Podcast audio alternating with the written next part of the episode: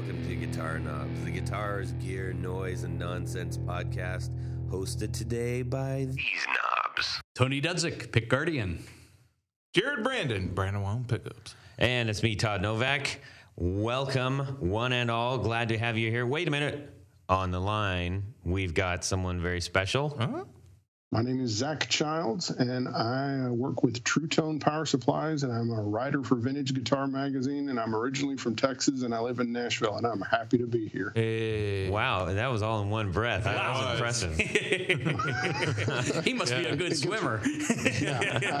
I'm always told to breathe.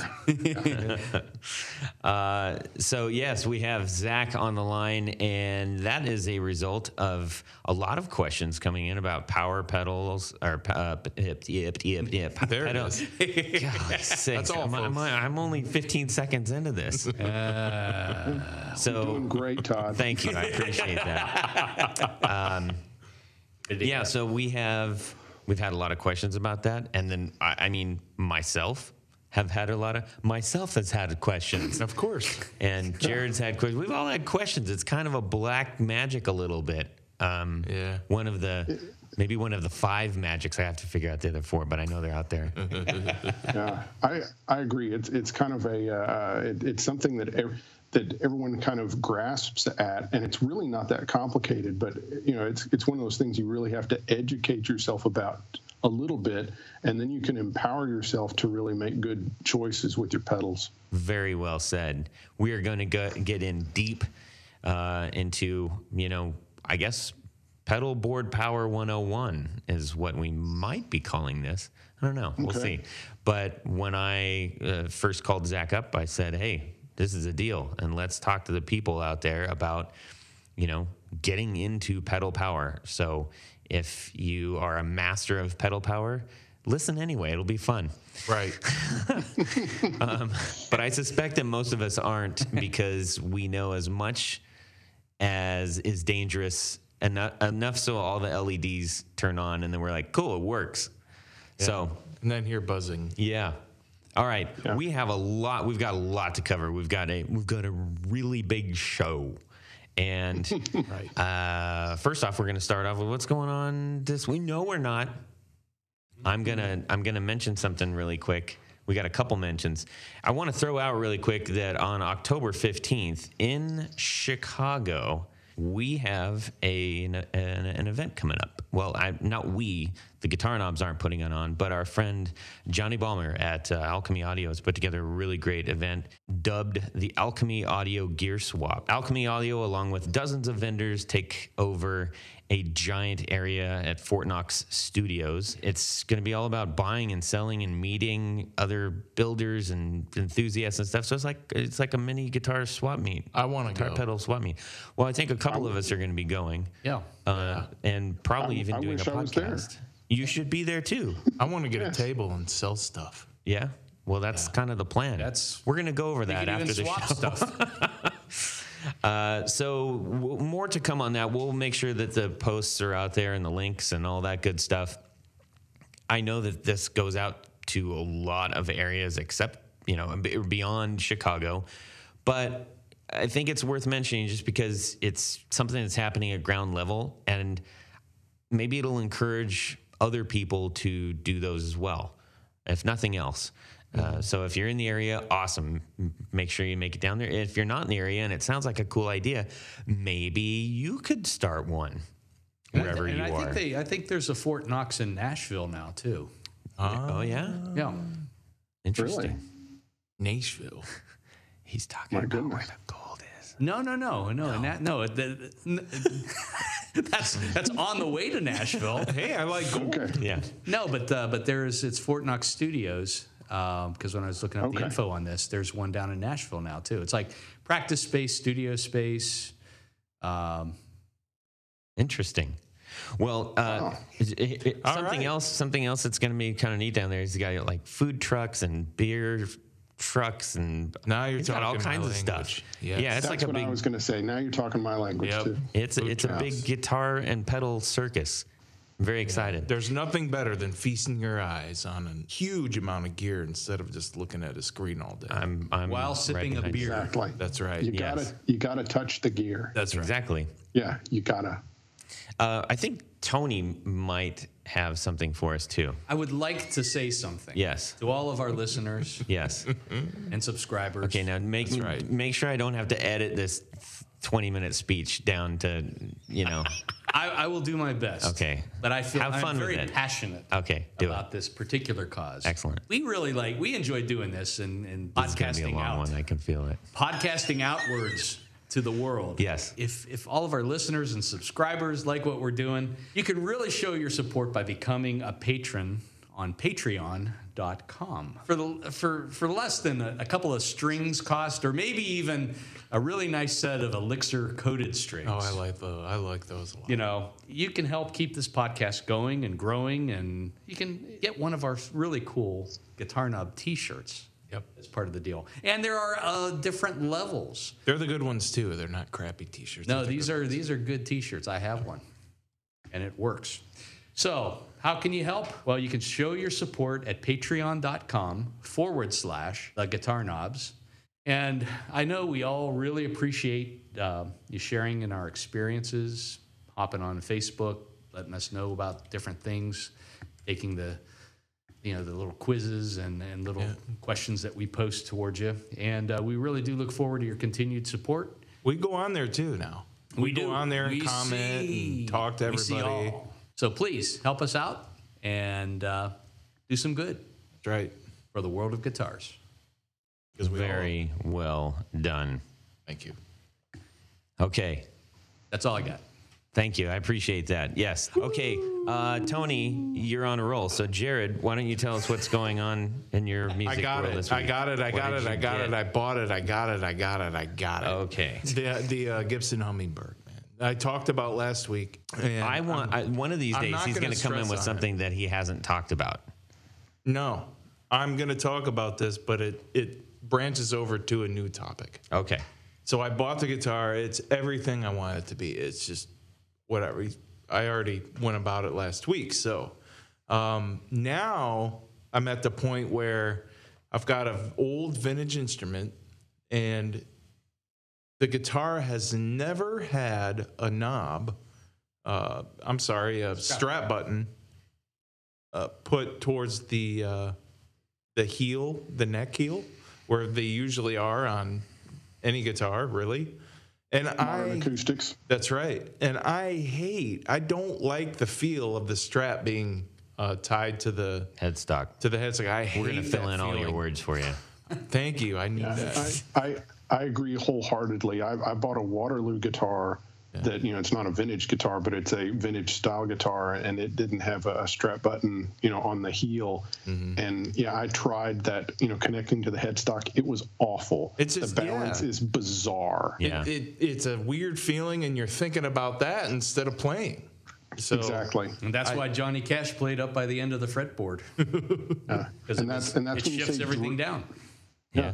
And that's when you got to say drill, baby, drill. Yeah. Yeah. That's probably what I'm going to do. But I just, I wanted to bring this topic up. I mean, But it's, not a, it's, it- you already have a new top on the thing. So I don't think putting a screw in there is going to hurt you too much. But if you saw it, I mean, they extracted the old top and kept the original f- binding. Uh, the I know Tony's giving me a face right now. Wait, I should have brought it in, but I was just too nervous to bring it in because it, I just got it, you know. But it has the original binding, and they they somehow I don't know how they did it, and that's one thing Dan won't do is re- Tony. Trust me, No, I'm, I'm it- shaking my head too. No, that- this is awesome. Now I have to bring it next time. You should have just brought it this time. I know, but it. You guys are just messing with me. No, so uh, yeah, I'll probably drill the thing, but it's it's a 62. It's in really great condition. Um, it sounds amazing and probably better than it did originally. Well, as, as we discussed, I think the, the smartest and safest thing to do is to drill into the bottom of the heel, which usually has a little piece of plastic. There's no plastic there. It's just wood. All right, well, it can, it can be disguised rather than going into the side of the, Yeah. neck or to the side of the guitar. Yeah, if it's up on the the thing I don't like about it, if I were to drill it on the bottom though, it would be sitting on it in the case, Yeah. right? Yeah, that it does. I, I don't. And my dad's '69 Dove that he, I think he did this some years ago. He actually drilled it uh, up on you know, not on the bottom but the side Yeah. in that way, and it's it's held up. It's never came out. It's No, it's it's perfectly fine. But if you ever wanted to take it off, you can't disguise it. Yeah. That, that's that's that's my only point. But let me ask you this: That's a. Who in the world? you need a shirt that says that. Let me With his ask you hands this. all up. Let me ask you this. Let me ask you this. Okay. you crack up go every time. ahead. Who's gonna want? Who's gonna want the guitar that you can't put a strap to, and you have to put it on Who's the going to want a guitar that has a, has a new top on it? the, the guitar the guitar already has a new top on it. It's not pristine. You know, No. it's a gr- obvious. I mean, I'm sure it's a fantastic guitar, but it's like at that point you can drill on that, and it's not going to hurt the value. Well, of course, I'm know, not worried only- about the value. it- yeah, yeah. yeah. You could put another sound hole in it and wouldn't hurt the value. Yeah. Oh, no. I, I'm gonna get you back, man. You, you've been crapping all over my guitar. I should have brought it in. No, I'm sure it's a great piece. I know it I mean, I, I knew I, you wouldn't go after it so wholeheartedly if it wasn't. So Yeah, it is. It is we're just beautiful. giving you a little grief. Yeah, I'll give you a lot of grief. I like it. I'll get you back. Yeah, I'm just surprised you bought a Chinese guitar, but Yeah. so Zac, why don't why don't you jump in here? Tell us what's going on in your music world this week. Oh, uh, well, let's see. You know, of course, it's it, work related. We've been we've been launching a new power supply, and this is a, a smaller one spot pro that will fit under like a Pedaltrain Metro. It's kind of it's thinner and slimmer. Uh, you can you know put it mounted on top of a pedal board and and still put pedals on top of it because it's thin. It's isolated. So we've been uh, you know kind of getting out the info on that. So It'll fit been- under a Metro. That's what I have. Yeah. But I have it- this. I have the uh, one spot seven, and that thing's it's pretty tall. Yeah, this one's this one's thinner. It'll fit like the the thinner, you know, metros like the Metro 24 Yep. or the or the Nano or the Nano Plus. It will fit Yeah, I got a underneath 24. there. And uh, that might be the one I want. yeah, and it's all- it's got six outputs. They're all isolated. Uh, a couple of them are high milliamp. Uh, you can switch between you know nine or twelve and eighteen on a couple of them. Uh, so yeah, I've been been getting out the word. You know, it's funny. You know, you have to write up a press release and send it out to the guitar magazines and you know all and uh, you know and try to try to get the word out and get the word out to your you know dealers and distributors and uh, Well, make know, sure and you, you get the word out on on our uh, Facebook group. Okay. Yeah, Yeah. make sure you send, send something to me, and I'll I'll put it out there. Or you can just post it yourself. Do whatever you want. Okay, and then uh, otherwise, I'm a I'm a Telecaster fanatic. I love Telecasters, and one of my Telecaster friends is a guy named Redd Volkaert that used Oh to play yeah, with. Yeah, and so I called up Redd this week to just pick his brain on on some stuff, and so it was just fun to have an excuse to to talk to Redd about you know Telecasters because he's one of he's one of the guys, and so you know so that was a lot of fun. So that, that's kind of that was my week. his his fingers have license plates. They're so big. Yes, they are. They're, they're yeah. You may need a passport to go from one finger to the other. I'm not sure. It's amazing. It's amazing to watch him play, and you're like, how is this happening? How is that possible? Yeah, I, I played with him once, and uh, and it was very humbling to play with him for about two hours. Oh, you know, man. and, Wow. and yeah, it was it was ridiculous because it's like you don't want to follow him. You know, playing, you know, taking a turn on a solo. You know, And you know, for for maybe some of the newer players or younger um, audience people in the audience, or just people that aren't familiar maybe with that style of music, um, can you just give like a brief description of like you know, what is red? Okay, great question.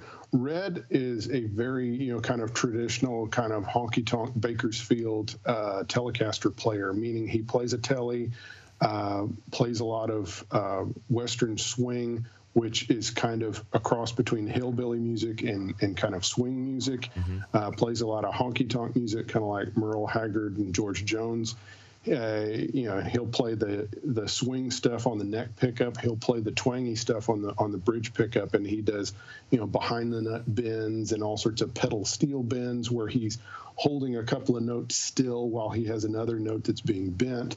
Uh, he's he's one of the best at you know at kind of the country Telecaster style of playing that's usually played uh, it's usually played fairly clean, usually, you know, a, a black guard or an old Fender Tele mm-hmm. through some type of clean Fender amp and with minimal effects, maybe some compression and delay. Lots of double stops. Yes. yeah, bend, bending and double stops oh, yeah. and, and yeah, lots of passing notes and yeah. Yeah, and and he's a you know, I've never met him, but I've watched enough video. I'm like, what a character, you know. Yes um, larger guy. than life type of person. So I would encourage you if you aren't familiar with his playing and you want to see some real guitar magic, uh, get on YouTube and look for Redd. And can you do you can you spell his last name? Yes. It's, his yeah, his first name is Redd R E D D, and then last name is Volkaert, which is V O L K A E R T. Yeah, and he's, he's, originally from Canada. He's a treat to watch, absolute treat to watch. Um, and he lives in Austin, and, and you can see him playing the clubs in Austin. Man. He's amazing, just amazing. Yeah, I'd love to. I'd love to go do that, like right now. That'd be. Yeah. I want to go to Austin just because I heard it was weird. It is. Yeah. They're, they're trying to keep it that way. yeah. Hey. So, whoa, so keep it weird. Yeah. All right. Yeah. Tony, what do you got? Well, I, I, I, among other things, but this was this was a, a, pleasant surprise this week. Um, after last week's podcast, Jared gave me, uh, well, sold me out. We'll see. He, he, wanted me to try out, but I wrote back and said, "I'm keeping it. How much?" ah. So it is uh, his take on a Charlie Christian pickup in a humbucker casing, and I'll let Jared give more of the particulars, but. As I understand it, uh, Charlie Christian pickups uh, have a big blade. Yeah. And there's magnets only on one side of that blade. Yeah. And so it only then creates a single magnetic field instead of having one on each side. One which, really large one. Yeah. I've got a I've got a wiki page all about that right now if you want me to read it. Wiki? I'm just kidding. He's got an expert who built him right here. yeah. What, what, does Wiki have to say about it? yeah. I, I, love the internet. Every, every, everyone's an expert because of the internet. That's right. Yeah. so I had a uh, a 69 Tele thin line uh, replica. It's the USA Custom uh, Guitars body that actually had been routed out for one of the Lollar uh, Charlie Christian pickups. But I think they might have made a mistake, put it in the wrong space, whatever. So I actually had to make a custom pick guard for it that covered up the big route. Long story short, I all know, I had to do, yeah, no problem. No, no, no, no. Long story longer. um, so I was able to drop this um, this humbucker size piece into the same spot, and I am just really thrilled with how it sounds. It's it's uh, it's considerably different than uh, a standard Tele neck pickup. Um, it's not quite a P90 sound, mm. and it's it, it's kind of hard to describe. It's it's a pretty mellow pickup, but um, it's it's a really cool sounding, and it works really well with the with the bridge pickup too. Thanks. So, Jared, why don't you talk a little bit about what what you did to to come up with that? I think I'm the only guy who's doing this, but I tried the P90. Like everybody else, build these things like P90s magnetically. So you have you have a magnet on both sides of the blades. Don't don't give away your secret sauce, though, Buster. Oh, I could. It's not really a big secret. I mean, I'll, I'll it's share. Up to it. you. I mean, I'll share it. I'll share it about them. so everybody knows an old Charlie Christian is not even quite 3K, and when I say 3K, that means I don't think everybody does know that. By the way, like I think very few people know what we're talking about at all. Right. Okay. An old Charlie. Then listen to the podcast from what is it? Podcast thirty. Well, I think just I'm refresh on. their memory. Twenty right or something.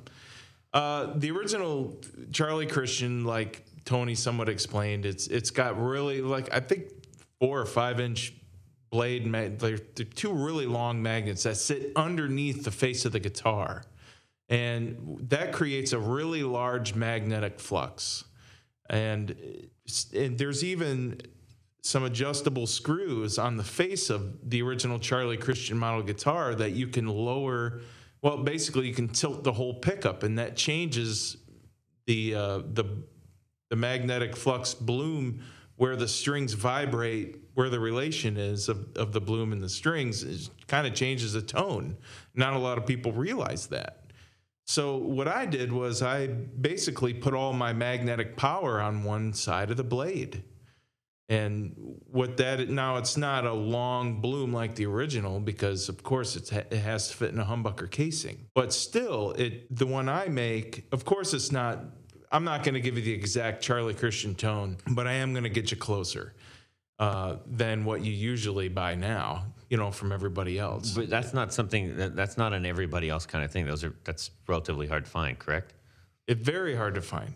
Yeah, I mean there are there's just a handful of makers that are really doing true Charlie Christian style. Mine doesn't l- look so much like Charlie Christian, but Yeah, but it, it's going to sound closer. think so. It's going to Yeah. eh, Z- Zac, have you have you played any Charlie Christian pickups? I've played one or two original ones. I've never played a, a, a reproduction pickup, but yeah, they're they're very low output and uh, you know mellow and, and clear. You know, they're not something you're going to overdrive the front end of an amp. I mean, you know, you're, you're going to have to crank the, and you have to get straight up amp distortion. You know, so but yeah, they're neat sounding pickups, and it's neat that you're able to get that sound without routing out half the guitar. That sounds like something that uh, I don't know. Maybe maybe uh, Jared, maybe you can you should connect with Zachy. yeah. I mean, if you want to try one out, you could always you can always test one out. Sure. But uh, because of all the magnetic powers on one side, you get like a real, you get more magnetic power than you actually do out. And uh, when that happens, it's you get a lot more dynamic kind of gear, more when your fingers, you know, rub across the strings or whatnot or any of that. Well, anyhow, that's what I that that was my week. I mean, I just I I mean, among other things, but it was really cool to be able to take a guitar that I you know had you know I lo- I really like the guitar, but Yeah. now I like it a lot more. That's good. Thank you. I like that. How about you, Todd? I'd like to try one of those.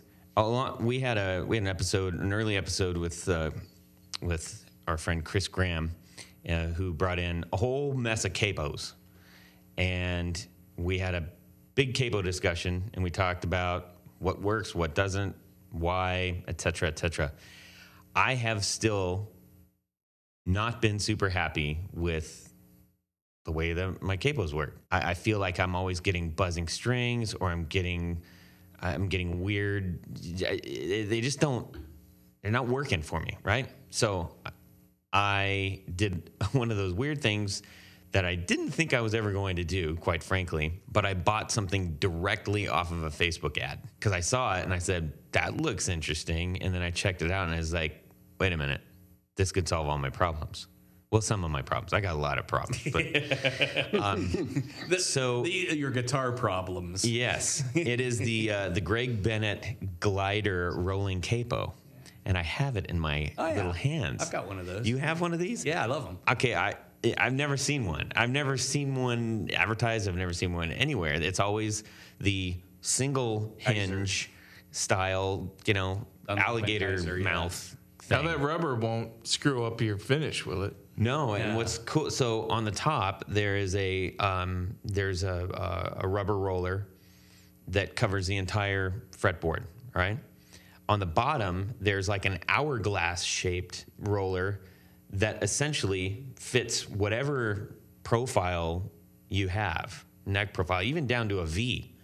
So this will actually work on a on like a on a on a V neck if you happen to have an old one, um, and it's got two side two two spring sides. So what that means is that you have even pressure across all of the strings, which is what the single spring things have been uh, problematic. Um, now I know that there are a couple that have a, clutch or a, a, you know distribute that power, or you could do the old like, kind of you know there's some old ones that, that go all the way across. Oh yeah, the real old ones. Yeah, yeah. But anyways, so this is it's quick release.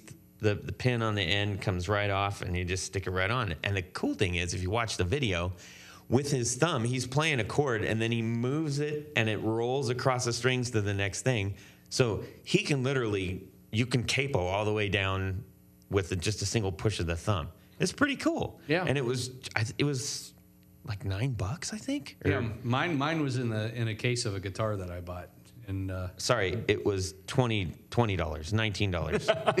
well, that's a lot different. yes. Tony, would you trust pl- putting that on a vintage guitar I've with used lacquer? it. I, I mean, I've used it on everything. So that won't that won't eat through the. I don't think that it's not on there long rubber- enough. I mean, unless you leave it on there, and then Yeah. silicone does that. But you bring up a good point. If you have a silicone neck hanger Mm-hmm. uh, for your guitar, if you got like a uh, you know one of those Hercules hangers and it has a silicone, that will affect your your nitro finish. Yeah. Yes, it will. I mean, that's a cool capo. Yeah. It really is. Uh, so if you want to check those out, go to glidercapo.com, glidercapo.com, and you can see uh, he's got a couple really cool videos. I mean, it convinced me, and I bought one and I used it, and I was like, holy moly, everything's in tune. I got no buzzing. Yeah. It's easy on, easy off. And if I, you know, on a couple tunes that I'm using it with, I don't want the capo on, mm-hmm. which is convenient if you have a clip style because then you just clip it to your headstock. But this, you just roll it right off the back, the back nut, and it, you know, you don't want to leave it there too long because that can kind of maybe Well, mess up your strings a little bit. I don't know. Your tuning. yeah, it, it, it, it's a lot of tension, so it could make you go. But it's it's it's particularly useful if you have songs that you, you know, do the traditional half step or full step up Yeah. for last verse. Yeah. Exactly. You just slide them up. Yep, exactly. So that was a real cool find. I was very happy with that. Um, I want to say one more thing. okay. If anybody wants to try out that Charlie Christian I was talking about, mm-hmm. BrandonWoundPickups.com. That's all I got to say about that.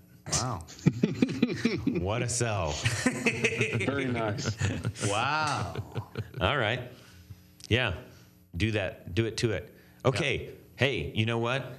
I know somebody who is ready to share something else with us because it's time for. one, two, one, two, three, four on the floor. All right. It is four on the floor. I love this part of the show. Zac, you like pedals, don't you? I love pedals. I've been collecting pedals since the you know mid 1980s. Holy them, mackerel. I like that. Wow. Yeah, just just can't get enough of them. I've you know I've I've collected all sorts of pedals. So okay, I'm going to take it down to four. These are the four essentials, and uh, and even though I work for a pedal company, I'm not going to mention any of our you know our pedals. These are just old favorites that I've had for for many years. So first off is the Boss GE7 EQ pedal. And that's because it is amazing at just being an all around fixer. You can use it, you know, if, if you just boost the 800 just a little bit and a little bit of volume, it is the best, you know, solo boost ever. You know, and you can you can use it to fix all sorts of problems. Uh, whenever you're playing in a room, you know, you set your guitar and your amp as good as you can, and then you take the GE7 and you you know and you and you and you kind of fine tune it even more. It's just you know to me it's like it's under a hundred dollars. Uh, you can get them modded if if the one you have is noisy or something like that, or if you want to make the the frequencies more guitar oriented, you can send it off to Analog Man or Exact Tone Solutions. But still, I mean, it's like for under hundred dollars, you have this amazing tool that you can use for you know to really help your tone out, and, and you know, again, hard to beat. So that's number one.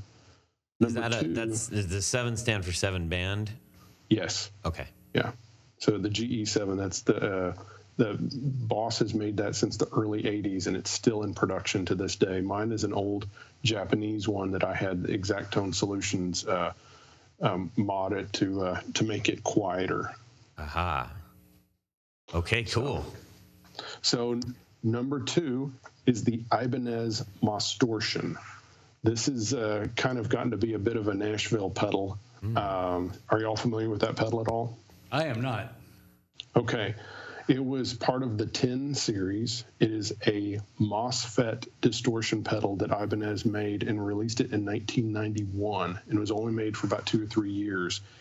It has, you know, your normal level and drive controls, and then it has a three band EQ. So it has treble, bass, and middle. And so it's kind of tube screamery, but not. It has its own feel and sound to it.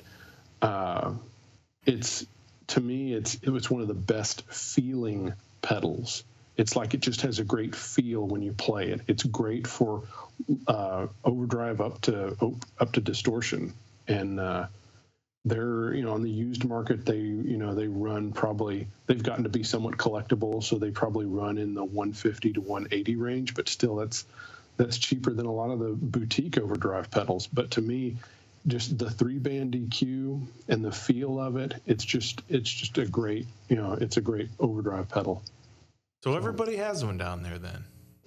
It has it, it it's it's gotten to be popular here, and and it originally became popular because there was a guy named Lee Roy Parnell, Okay. and he kind of started using it in the early '90s, and then uh, um, then guys that played with him or toured with him, you know, heard it, and then they started using it, and uh, and it's kind of gone on from there. So you have like Rob McNelley and all sorts of guys, you know, using it now. But it's a it's just a neat you know pedal. So that'd be number two. Uh, number three would be uh, the Boss Vibrato pedal, the VB2. I, bought, I bought one of those in the in the mid in the mid '90s, and uh, and at that time they were like 70 or 80 bucks used. This was you know before the internet. Now you know now of course original ones go for you know three to five hundred dollars, but What? Yeah, I was shocked to actually see that because I was I was on the prowl for a vibrato and I was like, wait, what? A what? vibrato Why- pedal costs that much? Yeah. Yeah. Wow. But it sounds amazing. I mean, it's just it is so so good for like adding like diamonds or something else to a track where the part will you know kind of fit but yet kind of kind of stick out some. Uh, you know, because you can just have it where it has a gentle warble, and it has a really neat function called unlatch, to where the effect only comes on when you press the pedal down. Oh, so And like a momentary. Yes. And so, and it's got a rise knob, so you can control how fast it, it goes to, to the speed that you've set on it. So it starts at zero and and, and speeds up to the uh, to the um, the uh, the speed that you've set it set it to. And so you can be playing, and you can just hit a certain part and mash down on the pedal, and all of a sudden that warble comes in and then goes goes away as soon as you take your foot off. Nice. So that's a pedal that Boss put out in the early 80s and only made it for a year or two. And then they've reissued it recently. And I think it's, you know, it's somewhere around $200. Wow. So that would be number three. And then number four for me would be the Boss DD2. And that's their first digital delay pedal that they came out with. Uh, it just has, it doesn't have tap tempo, it doesn't have any of that other stuff. It just has a great repeat that sits well you know, when you're playing. It just sounds and feels good. And again, this is a pedal that costs maybe 100 to 150 bucks tops and it's like it's hard to beat its repeat and its sound. And it has the dd2 is different than the dd3 in that it has a it has a big delay chip in it that was also used in their rack mount sdd 3000 unit from the early 80s and so this chip is about the width of a boss pedal. It's a big delay chip. And uh, and it just has it just has a very natural sound. It sounds less digital if that makes sense it sounds a little it's it's clear and has a little bit of warmth it's not as i also i also have a boss dm2 which is the analog pedal from that same time period it's very thuddy sounding which sometimes you want that sometimes you want thuddy but the dd2 you know is just uh you know it's probably you know it's an amazing sounding delay pedal that's you know 100 to 150 bucks. You know, you find them all the time on Reverb. So, so those are my four. So I have a question about the DD2. Yeah, Uh, if that's the first one, why didn't they just call it the DD1? They- I, don't- I don't know why, but they never started with, uh, except for the CE1 chorus. Yeah. They they didn't really use the one number. They uh, the- I don't know what if it SD1 was. And Yeah. OD1. Yeah, but on the on the on the delay pedals, they uh, I guess they did make they did make a DM one. I forgot about that. They made a that was the same size as a CE one, the big cast aluminum frame. They did make a so I don't know why they didn't make a DD one. Maybe they But, uh, did, but but the next version is the version they wanted to you know release Yeah. and say, well, this is Yeah. it. You know, I don't know. Yeah. So yeah, but the yeah. Wow, that's almost a solid boss boss uh, selection there. Yeah, which which is kind of you know, except for the Mostortion. Yeah, I Yeah. I kind of collected. Uh, I mean, I like MXR and Electroharmonic stuff and all sorts of different brands, but Boss stuff uh, was just. Uh, you know, to me, it's like Boss stuff is pretty indestructible. It's, I mean, it it's, so it's, is. It's it's great stuff. You know, people will badmouth Boss pedals, but it's like, you know, if you can't, you know, if you can't go and get a Boss overdrive pedal and an, and a tremolo and a delay pedal at a store, and you can't play a gig with those things, then you have a problem. Yeah. Then you don't. Then you then you don't know what good tone is, and you can't Yeah. make it if you had to. Yeah, it's it's an interesting thing because when you're talking about shelling out money now, it's it's kind of like you might know that that pedal is every bit as good as anything else you're looking at, but you aren't getting a unique fingerprint uh, as far as um, you know, like a like a boutique builder. And I think that's where Yeah. people kind of struggle. Like, I'm getting a thing that I can get anywhere, as opposed to getting something that I can only get from this one person or something like that. you know the the whole boutique business. I mean, it's fantastic, and I, I'm glad that there's so many options. You know, because in the past there weren't that many options, and in the '80s it was kind of like you had Boss and Ibanez, and there Yeah. really wasn't much else. So the boutique, you know, overdrives and all those things, I think those are great. And if you want to play those, just use your ears. If you like the sound of it, use it. But I'm just saying, uh, as far as my comment about Boss was just the fact that here's a pedal line that's everywhere, and if you can't get a good Yeah. tone out of it, you might like the boutique. You might like your Zendrive or your, you know, whatever else, or your Klon or Klon copy or whatever. You know, you might love that. That's great. Use it and make music with it. But I'm just saying the Boss stuff is is Oh, you know sure. kind of a standard. I, I mean, you'd be hard pressed to find somebody that doesn't have a boss pedal on their board Yeah. in some way. And the, Yeah. you know, the other big bonus there is that if you are doing uh, a lot of uh, gigging with pedals and one goes out, those are Exactly. you can get them anywhere. So yeah, cool, man. Uh, that's uh, that sounds like a, a pretty solid, pretty solid board. I like it. Yeah, I'd, yeah, I'd probably add like a tremulator or something like that. You know, so I'd have tremolo too, depending on if the the, the amp had tremolo or not. So, Right. but yeah, Excellent. that'd cover it. Awesome. Well, thank you for sharing that. We'll- have that out on the Four on the Floor blog post so that everybody can check them out, and there will be clickable links as per usual. And if you haven't seen the Four on the Four blog, uh, go to our website, theguitarknobs.com, and look under the blog, and you'll see all of our previous guests and their Four on the Floor selections. Uh, yes, I sound like I'm. I don't know what I'm selling. I don't, I'm not really selling anything. I stand nothing to gain. I need to turn that around. I should. Everything that I am doing, should, I should stand to gain from. I suppose. Okay, let's get on with this, shall we, gentlemen? Yes. Yep. Power. Yes. Power. Yes, power. We have Zac from Truetone who makes some fine power for your pedal board. Power things, instruments. What are they? Devices, power devices, Power supplies, power supplies. And the reason that we called him up is because I was struggling with finding the right power supply myself. And I stumbled on a video that did the best job of explaining all the questions that I had and ultimately led me to purchasing one of the products. And I said, you know what? We should share this with the rest of the audience uh, and and actually talk to the guys who, who know this inside and out. So what we're going to do is we're going to go over pedal board power 101. Uh, Zac is going to go over as much as he can with us in the short amount of time that we have him. Uh, I'm sure you've had this general discussion, you know, several times uh, explaining power, but I was thrilled when I asked you. You're like, yes, let's talk about it. Well, I, you know, I'm glad you asked because this is something that I wish people knew because this is something people call us about all the time, which we are happy to answer. But I would love to be able to just kind of equip people better so that they can kind of, you know, kind of empower themselves to make good decisions. If I am just now approaching, like maybe I've had a couple pedals, I've had them like uh, daisy chained maybe together, or maybe I was just using batteries.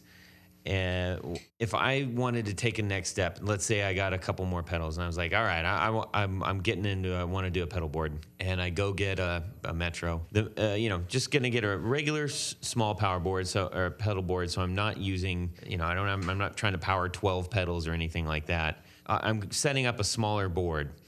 What are some of the things that I have that I should be thinking about, even you know, before I pull the trigger on a power supply?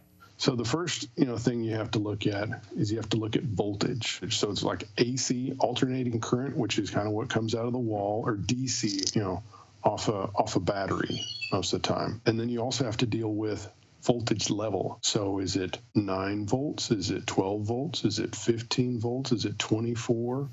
So those those are things you need to find out. Most pedals take 9 volt DC. Mm-hmm. So but anyway, so you have AC or DC, you have voltage level. Then you have polarity.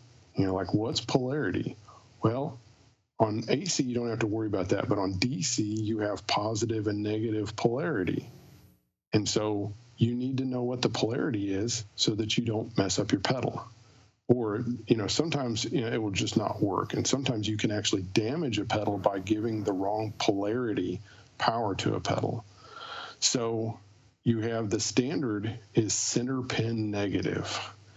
And so that means, you know, the, the tip or the inside, you know, of the plug is negative and the outside is. And they will put this little symbol on the pedal or on the power supply where it looks like a concentric circle and one that there will be outside of the circle that'll be connected to a to a negative sign or a positive sign. And the inside of the circle will have a line coming from it and will have a positive or negative sign to it. And that's how you find out the polarity of it. Of course you could also find out from uh, again from the owner's manual or from from the website. So that's very important. So let's say you have a pedal and you want to power it properly. Most pedals are 9 volt DC and you know center pin negative. That's what that's kind of the standard. That's what Boss pedals, Ibanez, uh, most boutique pedals, you know, they're they're they're at that voltage level.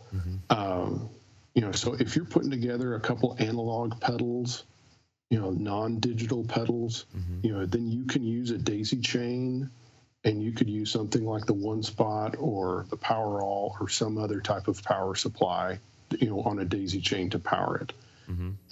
if you have a digital pedal in there and it has tap tempo and especially if you're talking about an eventide pedal or a strymon pedal Right. then you have to have what's called isolated ground. Mm-hmm. You have to have an isolated power supply because otherwise you will get a lot of extraneous noise. So you will get weird hissing that's usually and and clicking that's usually to the tempo of the tremolo or delay or whatever digital device that you have.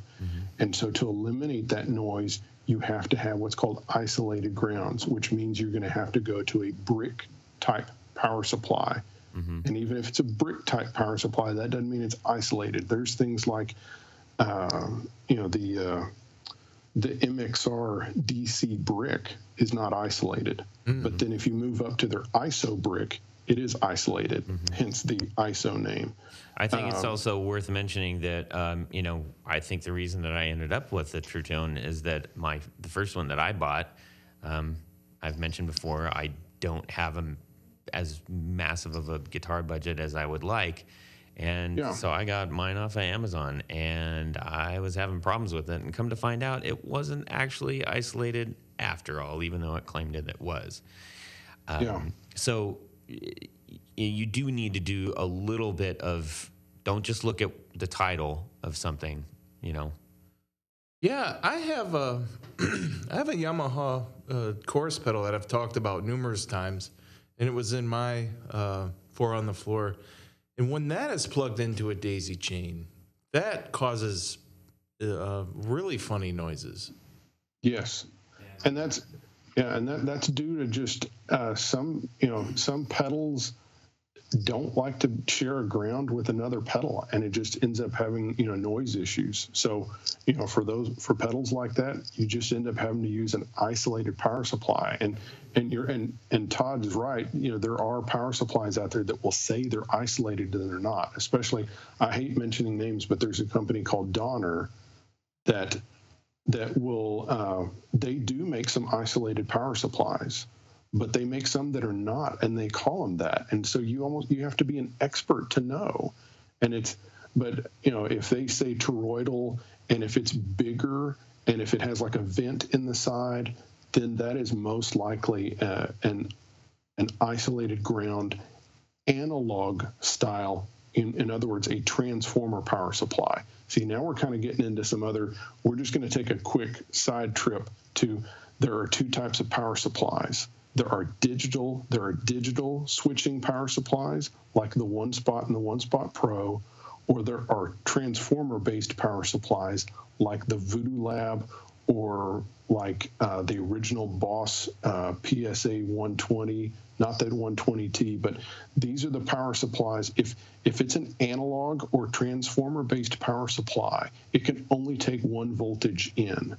So in other words, it can only take 120, and it's usually and it puts off heat. Uh, and so you know it, you have to have there's country specific versions of it and it can only take 120 volts So and go ahead sorry. Okay, I was going to ask what the tone purists prefer. If it makes a difference, the digital or the analog. You know it it, depend, it it all depends on on you know what you're trying to power with. I don't think that there's people that that say that i mean of course there's people that say one battery might sound better than another but i haven't heard people say that one power supply sounds sounds better than the other. I will hear people say that a power supply sounds better because it's quieter. Yeah. because they're hearing the sound, the tone more and not the noise, and they fool themselves into thinking it sounds better. Which I guess, well, it does sound better because there's not the noise, the noise, but the tone is not actually not different. So, Right. uh, Okay. so yeah, so backing up to, you know, so you have the analog, you know, transformer based that puts off a lot of heat and it's inefficient. And and therefore it's limited by the amount of milliamps that it can put out. And so like a Voodoo Lab um, pedal power 2 plus puts out about 800 milliamps um, or a, a, a transformer based you know power supply that like a wall wart uh, puts out about 200 milliamps. And that's what you used to buy in the 80s and 90s you know like from boss and ibanez. And they put off heat. And uh, but the, the the digital ones like the one spot or like the strymon zuma and the Ojai or the one spot pros those use digital technology and so they can take anything from 100 volts ac up to like 240 volts and they're going to take whatever voltage they get from the wall and they're going to convert it to 9 volt dc or whatever the spec is of the unit. It's much more efficient it's lighter weight and it has a lot more power you know so so like a, a one spot you know pro like the, the cs7 can put out you know it's smaller than the voodoo lab and has over twice the power because it's different technology it's not limited by the weight and the heat being put off by a, a big transformer by you know which a transformer is a, a big coil of copper wire Right. That's what's and in your just hand. it, yeah and yeah and that's what's in a, a an old style you know uh, you know power supply right. so so it's just it's kind of old school and new school but uh, if you want to power Strymon pedals and and and have these high milliamp eating you know pedals you almost have to go to a, a, a digital you know type power supply like ours or what Strymon's making. If you try to go the Voodoo Lab route you end up having to go with something like the Mondo which is this huge thing that has a fan in it. And the reason they have to put the fan in is because it's putting off so much heat. Yeah. I got a couple questions that I'm going to throw at you, and maybe it'll, will will help Um, get into some Please. more info here. You know, when I got my one spot, I looked on the back. First of all, it, it super helpful because all the voltages are are written right there, but more information is there. So like you have the ability to actually run all of your outputs on at least on the on the on the 7 mm-hmm. run them all at 9 volt or select which ones you want to run at 18 or 12. You, you can select. Uh, there's one on it that is 18 volt only, and then the others there's they're switchable between uh, nine or 12. Right. So that, okay. that's the way it is. Yeah. Now- that's the way. Based on that, okay, I'm I know no, I'm just gonna, I'm going to be the guy. I, I know nothing about uh, electronics and um, all the stuff that could potentially hurt me or or ruin my stuff. I'm thinking that well, surely uh, nine volt is good, but shouldn't 18 be better? So, meaning, would do I benefit by plugging a, a 9 volt into an 18, or will that actually really cause some damage? Okay, that is an amazingly great question. Oh, yeah! And here's why. Um, most pedals can only take what they're specified for to take. So let's say you have a pedal and the manufacturer states 9 volt DC. Most of the time, that's all it can take, unless the manufacturer has designed it to where it can take more voltage than that. Hmm. So if you take if you take a 9 volt Strymon pedal and you plug it into 18 volts, it will not work, It- you know, or it will damage it. Hmm. So if you over voltage a pedal, so if it's supposed to get 9 volts and you give it 18 volts, you will damage it. Unless the manufacturer designed it to where there are certain Fulltone pedals and uh, and you know there's some other pedals out there that are designed to where they can take anything from 9 to 18 volts. And usually what you gain from the higher voltage is more headroom. And usually this is done with boost pedals or maybe certain EQ pedals. But most you know especially digital pedals. I mean if a digital pedal is supposed to get 9 volts that's it. You've got to give it 9 volts. If you give it 18 volts you're going to if it has a protection circuit it just won't work. If it doesn't you will damage and ruin your pedal and they will not and they will not cover it under warranty because they will say it was your you know blasted mistake that you plugged it into the wrong output. Right. so that's that's a great question. The other thing I'm going to add in real quick is, you know, you can you can over voltage a pedal. You cannot over milliamp a pedal. So because that's another question that we get a lot. Because let's say you have a, a power supply and the output that you're using is is 500 milliamps, and let's say you have a, a an overdrive pedal that the draw is five milliamps, and you're mm-hmm. like, well, am I going to hurt my pedal because it's 500 milliamp output and I'm I only need five milliamps? Right. Well, it's like no, it's only going to use the power it needs as far as milliamps. Right. So that's okay, but the voltage it's not okay unless the and you you know you can find that out usually from uh, you know usually from the, the website uh, the websites of manufacturers. You know sometimes they're you know like the Xotic RC booster I think can be run at slightly hotter voltages and and uh, yeah the OCD is another pedal that you know certain versions of it could be run at 18 volts and, and it and it just kind of makes it uh, react a little differently. So I'm I'm the guy that doesn't know like what a milliamp is, right? But um, that is important because above each of those each of those plugs, it says 9V and 1000M something, right? Right. Right. Now, I don't know what that is, but maybe maybe if we're listening, if we're all listening now, we do. I know that you guys have a product that essentially you can test your pedals to find out. Yes. Why don't you tell Yeah, so- about that? So that was uh, it's called the the milliamp meter, and uh, and we made it uh, because you know we wanted to answer this question for people because most of the time manufacturers will not state what the actual draw of their pedal is. They will state the uh, the specs of their power supply. So it becomes confusing, you know, when when you know like Strymon will say, well this you know this pedal you know needs 300 milliamps when it only actually needs 200 or when you know line 6 says you have to use this 9 volt AC power supply but then you find out that wait the pedal can actually take either 9 volts AC or DC and then it actually the, its milliamp draw is actually much lower so we were trying to make a product that would just kind of help answer questions. And so it's called a milliamp meter, and you plug in a power supply on one side and you plug in a pedal to the other, and then it's going to tell you, you know, it has a little digital readout, and it's going to tell you exactly what the milliamp draw is of the pedal. And then you can mess around with the knobs, and most of the time, uh, the milliamp draw is, is only going to change if it's like maybe like an, an old analog delay or an analog chorus or something like that. As you turn the delay time up higher, it might draw a few more milliamps. But like a Strymon pedal,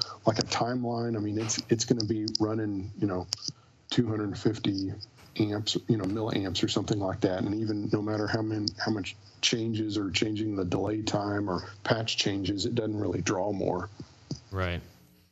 And uh, from what I recall, that is that's a pretty affordable uh, Yeah. device, Yeah, right? 20, 29 bucks. 29 bucks. So you could you could check all, pretty much all your all your pedals and everything and actually really know what you're what you're using and probably get a little smarter on the way. Yes, it, again, it was an, an, an object to, you know, kind of just help, you know, educate people. Yeah. Zac, I wanted to ask a little bit about the um, um, ability to use like European voltages and things like that.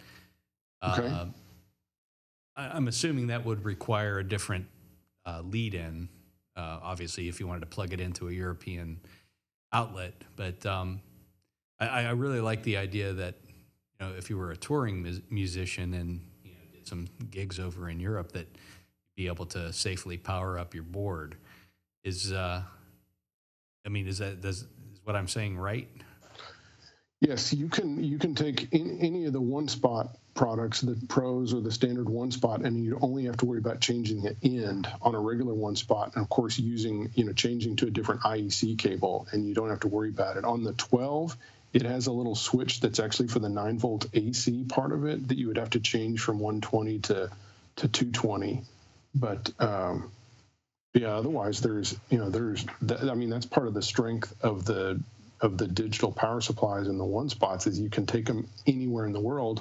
You don't have to worry about a step up or step down transformer. You just have to worry about having the proper end, you know, on the plug. One of the questions that I had uh, when I was initially looking for a new pedal supply was I, I'd kind of reached that that level where I said, okay, I think I have more pedals than I have supplies for, right? Right. I could either buy one that has seven or buy one that has 12. And I was like, I, I would need another board to put the 12 and my pedals on. So if if I'm interested in in a, a you know a six or a seven, uh, or even I mean, you know let's just say six or seven output power supply, but I have one or two more pedals than that. What do I do? And you know that that is a good question. What you do is your analog pedals, like your overdrives or you know compressors, EQs, pedals like that, you can put those on a daisy chain.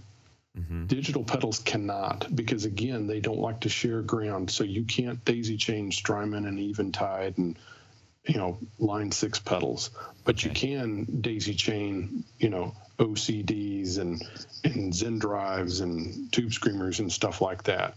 And so what you would do is off one of the outputs, you would get a daisy chain, and you'd come off of that, and you could power up you know a couple more pedals.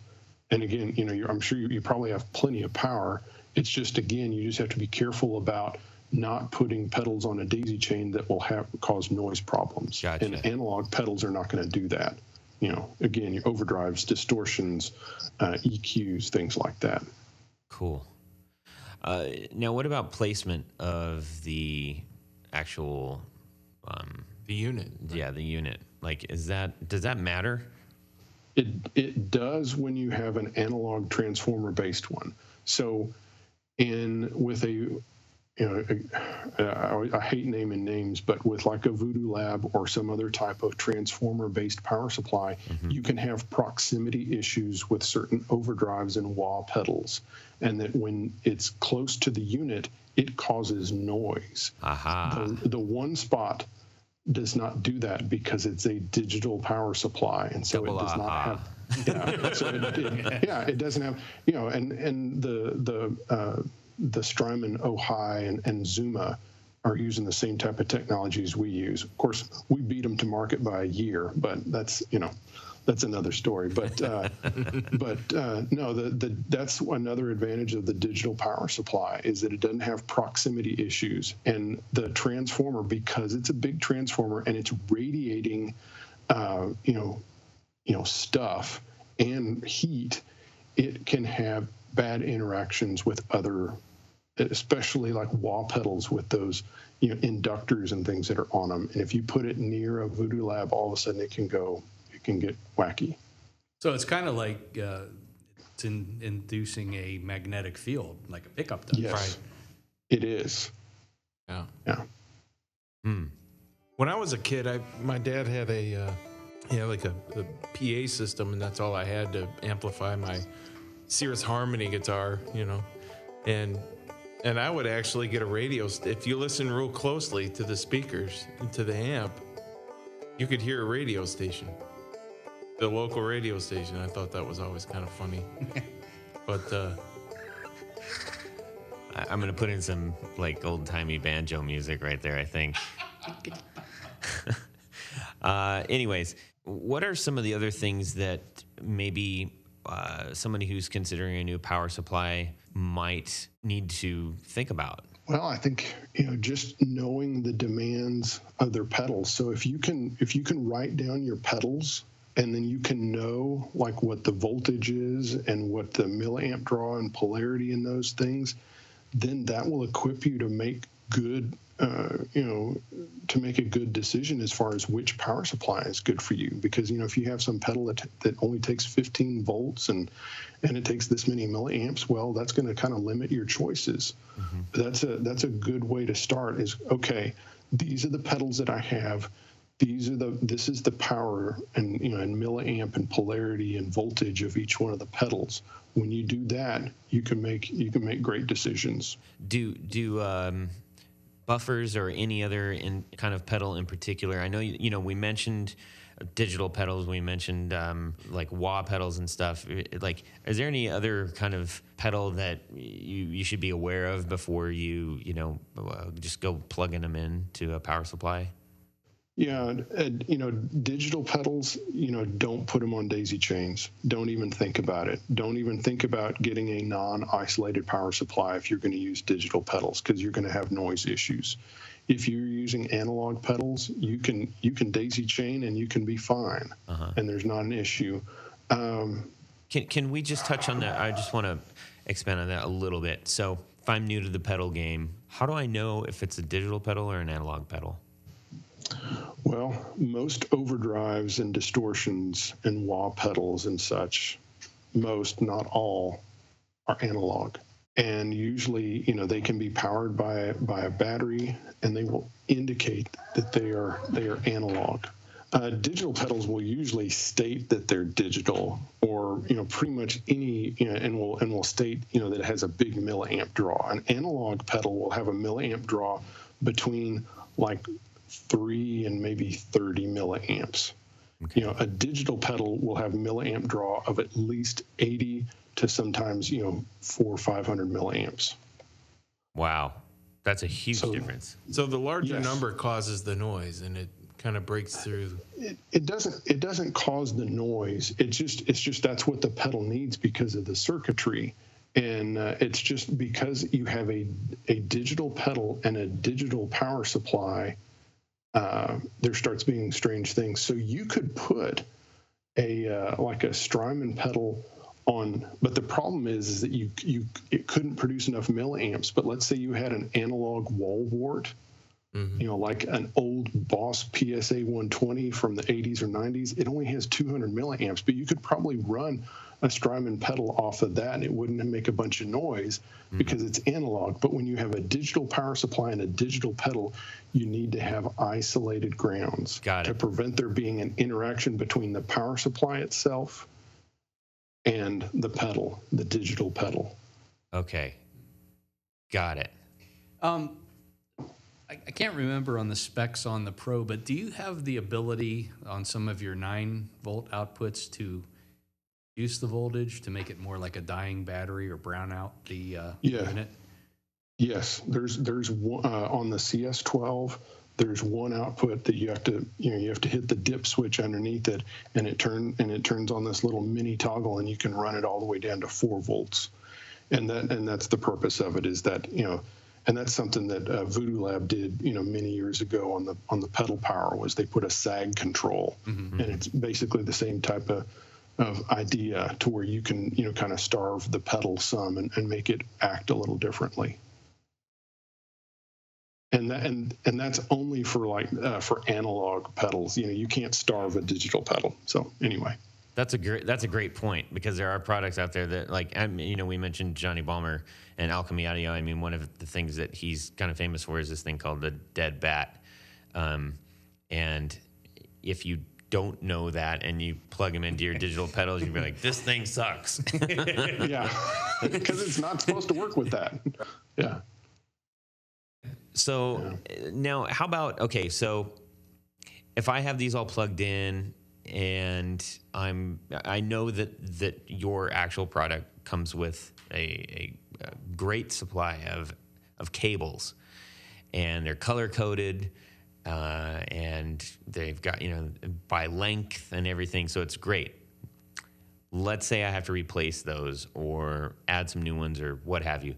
How much does the actual cable that goes from your power supply to your pedal matter? You know, as long you know, it can be very long. Uh, the only thing you have to worry about is there is capacitance.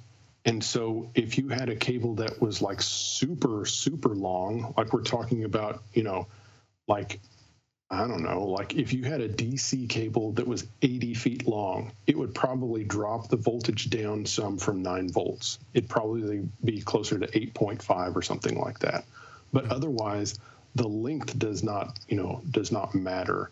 And it's just the, uh, you know, you just, you know, as long as it's copper wire and passing signal, then you know it doesn't have a short in it, then it should be fine. Okay, so uh, the reason I'm asking that is because I think another one of the um, of the magics, the dark magics, is you know understanding cables and capacitance and all that business. And I think people get you can get tripped up on that, and especially if you like, I just spent, I just you know spent some money on a great power supply and for whatever reason oh you know you left you left them at a gig or your friend stole them or whatever and you have to replace some of these or add some new ones do you it's kind of like do you put really cheap tires on an expensive car? Does it matter? Um, because you can get really overcharged for some of that and it may not even have any you know any significance at all yeah, yeah, I, I, would say you just don't want to get something that is um, flimsy as far as you know. You just want to have something that has some robustness to it. Obviously, it can't be overly thick because then it would be hard to kind of weave around on your pedal board. Right. But yeah. you just want, wouldn't want to get something that was paper thin. But I'm I don't want to go into the voodoo of of of power cables, you know, because that gets into a whole nother thing. Yeah, sure the rabbit hole. Yeah, we, so, won't do that. So I would say just make sure that your power cables are, you know, of of enough, you know, thickness to where it's not like it could easily get kinked and lose connection, and all of a sudden your your pedal wouldn't be powered.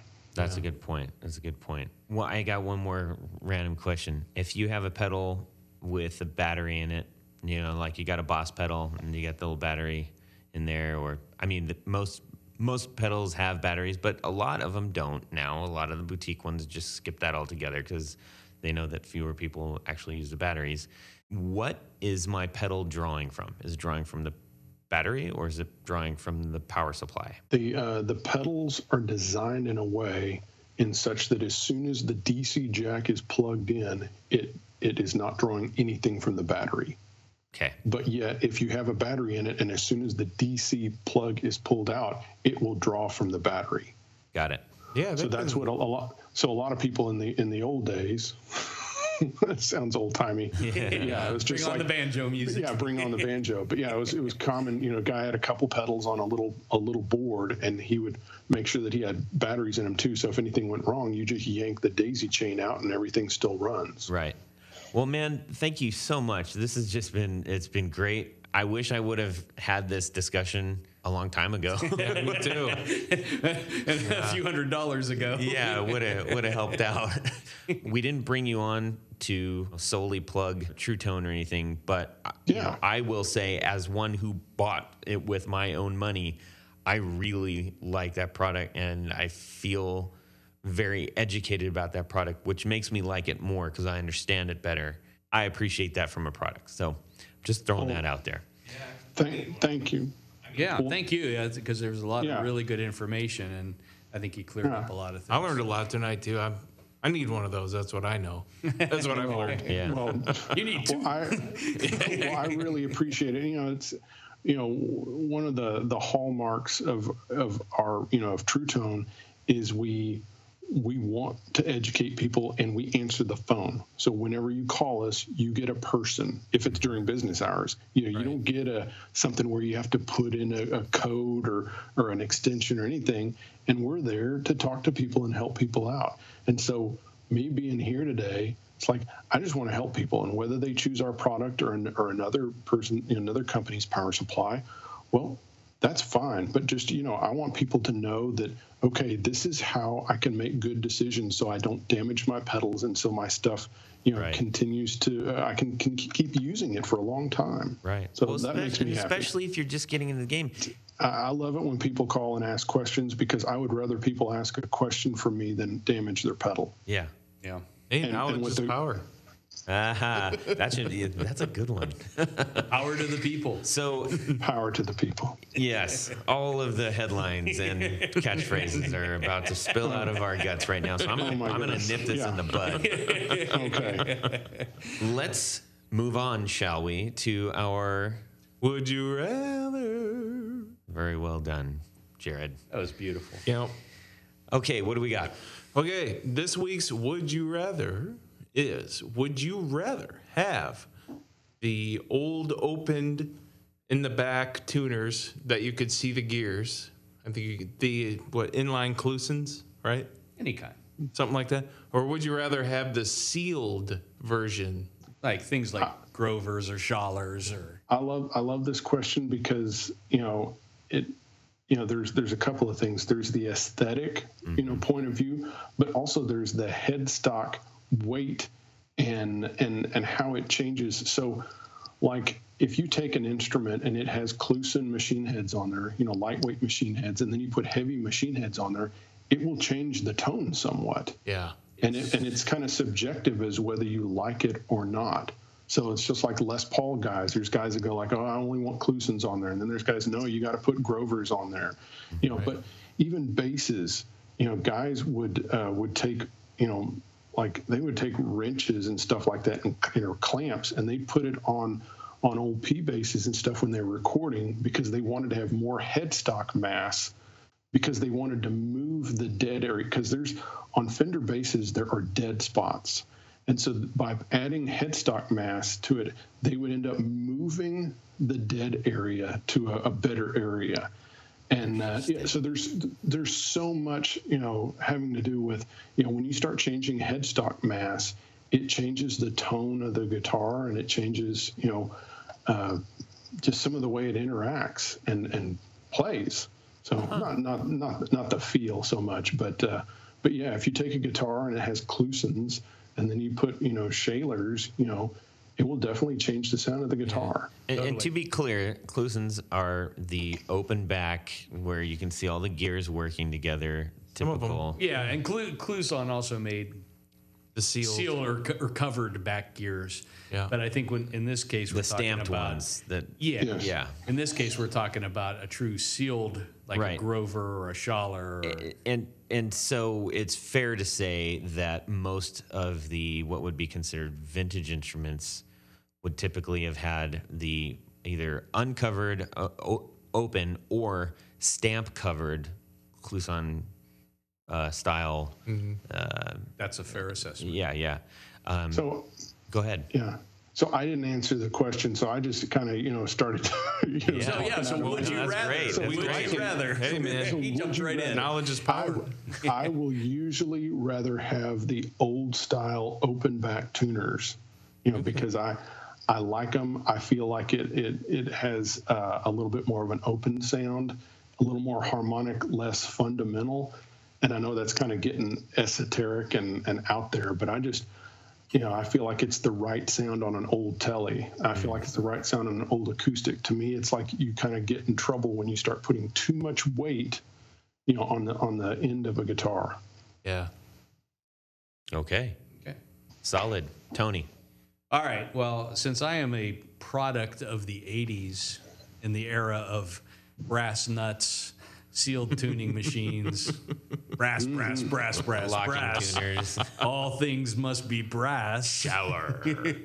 um, I mean, I, I- I really did discover just through trial and error that you know, while the, the, the solution to tuning problems back in, in the 80s and 90s was, well, you need to change out those tuners. Well, the, the reality of it is, most of the time, it was the nut that was Right. grabbing the string Yes. or whatever. Um, yes. But um, the more that I played guitars that had either open geared or like a Kluson style, I, I just noticed a difference in, in frequency response, really. So, I mean, there was a, a period of time where I took things that had, you know, uh, Grovers or Schallers, whatever on it, sealed tuners, and changed out and put, uh, you know, a more a a lighter weight, I guess is, is, is a better way to put it, uh, tuner on it, and they sounded like completely different guitars.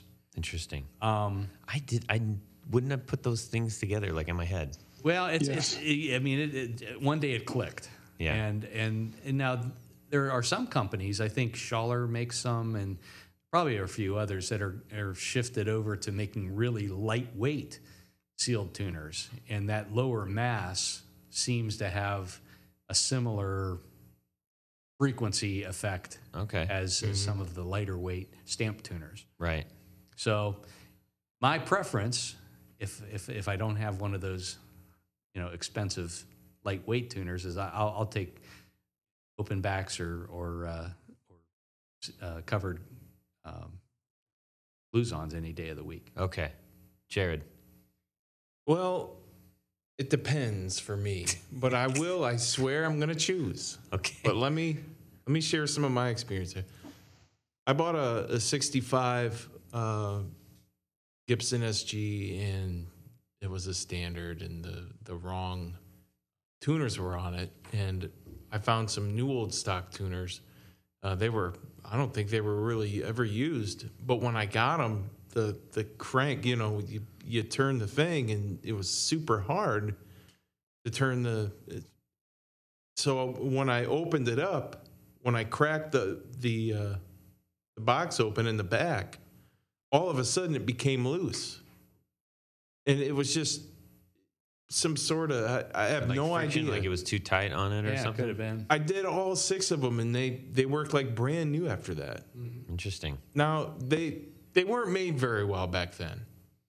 No, I mean, a stamp tuner is definitely not machined to the same standard Right. as as one of the sealed tuners. But my goal with the guitar at the time was to make it as you know original as possible, and I, I was going to be darned if I was going to you know ream the holes out for Grovers. Yeah. So, but that's that's my experience with those. So you're going with open? Nope. oh, Aha. So See what I had to do. real yeah, on a, limited. guitar, on a guitar that I'm going to take to a gig and play all the time, I'm going to go with the Grovers, man. really? Yeah, I'll go with the closed Grover. They they're reliable. Okay, fair On a. Gibson, Grover on a Gibson. Yep. Hmm, interesting. Odd. Uh, well, I'm I'm kind of fighting in my head right now a little bit because I have some that I love to play at gigs that have open and some that have closed back. However, I have had them in the past open backs where th- because of what you mentioned before, where like everything is just smaller and thinner. The actual twisting peg itself is much thinner. The you know, and I feel like those just went out of tune a lot. Like chintzy. Yeah, it just felt a little bit like, and I'm not saying all of them, but because I'm using my guitars mostly for gigging, I'm going with uh, closed back, a solid sealed tune. Right. I'm going to hook you up with some Grover Sta-Tites. Okay. Now, now do that. In in uh, Oh, the- by the way, our the locking tuners is a is a totally different wood No, rabbit. these, these are these are not locking tuners. No, we'll get into that in a different episode. But but Grover Sta-Tites are um, open backs, uh huh. but they're I think they're machined to a higher specification. Yeah. and they th- to me those Okay. work really well. Okay, time to time to put a bow on this thing. Uh, we want to say humongous thank you to Zac for joining us. Zac, you want to kind of give us a couple parting words? thank you so much for for having me as a guest and uh, you know i encourage you to go uh, check out the Truetone Lounge, a show that I, I host where I interview guitar players, and and of course I will pass along to all of our friends, you know, about the uh, about your show, and I, really appreciate you letting me be on it. Yeah, man, you bet. I, I we appreciate you being on. We will be in contact with you again, I'm sure, and we got to have you to talk about the the actual pedal line as well. So we'll let you go. Thanks so much. So I uh, just got to mention a couple other things real quick. We want to give a humongous thank you to Matt Brammer, David Wolfson, Martin Cliff, and Tom Brazen for their role in in helping us out, and they are they are executive producers. And if you would like to become an executive producer, head on over to patreon.com forward slash the guitar knobs to find out how. It's super easy, man. Yep. Uh, be sure to check out truetone.com and learn a little bit more about these power supplies that they provide. And look, if, if you want to if you want to get into another brand, we're not beholden to the to, to Truetone, but they they gave us a, a great um, understanding of of what power is all about. So check out some other ones, but just be smart about it. Make sure that you're looking everything up and um, uh, you know m- making the right decisions for your power needs. Your ears will thank you. Yes. Right now we need some pizza. So subscribe. Yeah. Yeah. nice. Keep that in. Sorry. Hey Horton, anything else you got to add to the mix here? Yeah, you better edit that. Well, that's it for these knobs. Please visit our Patreon page at patreon.com forward slash the guitar knobs. Visit our website at theguitarknobs.com for all of our past episodes, four on the floor blog, and other good stuff. You can connect with us on social too at our Facebook page and share your gear and stories on our Facebook group. Also, be sure to check out our Instagram at Guitar Knobs. Catch you next time.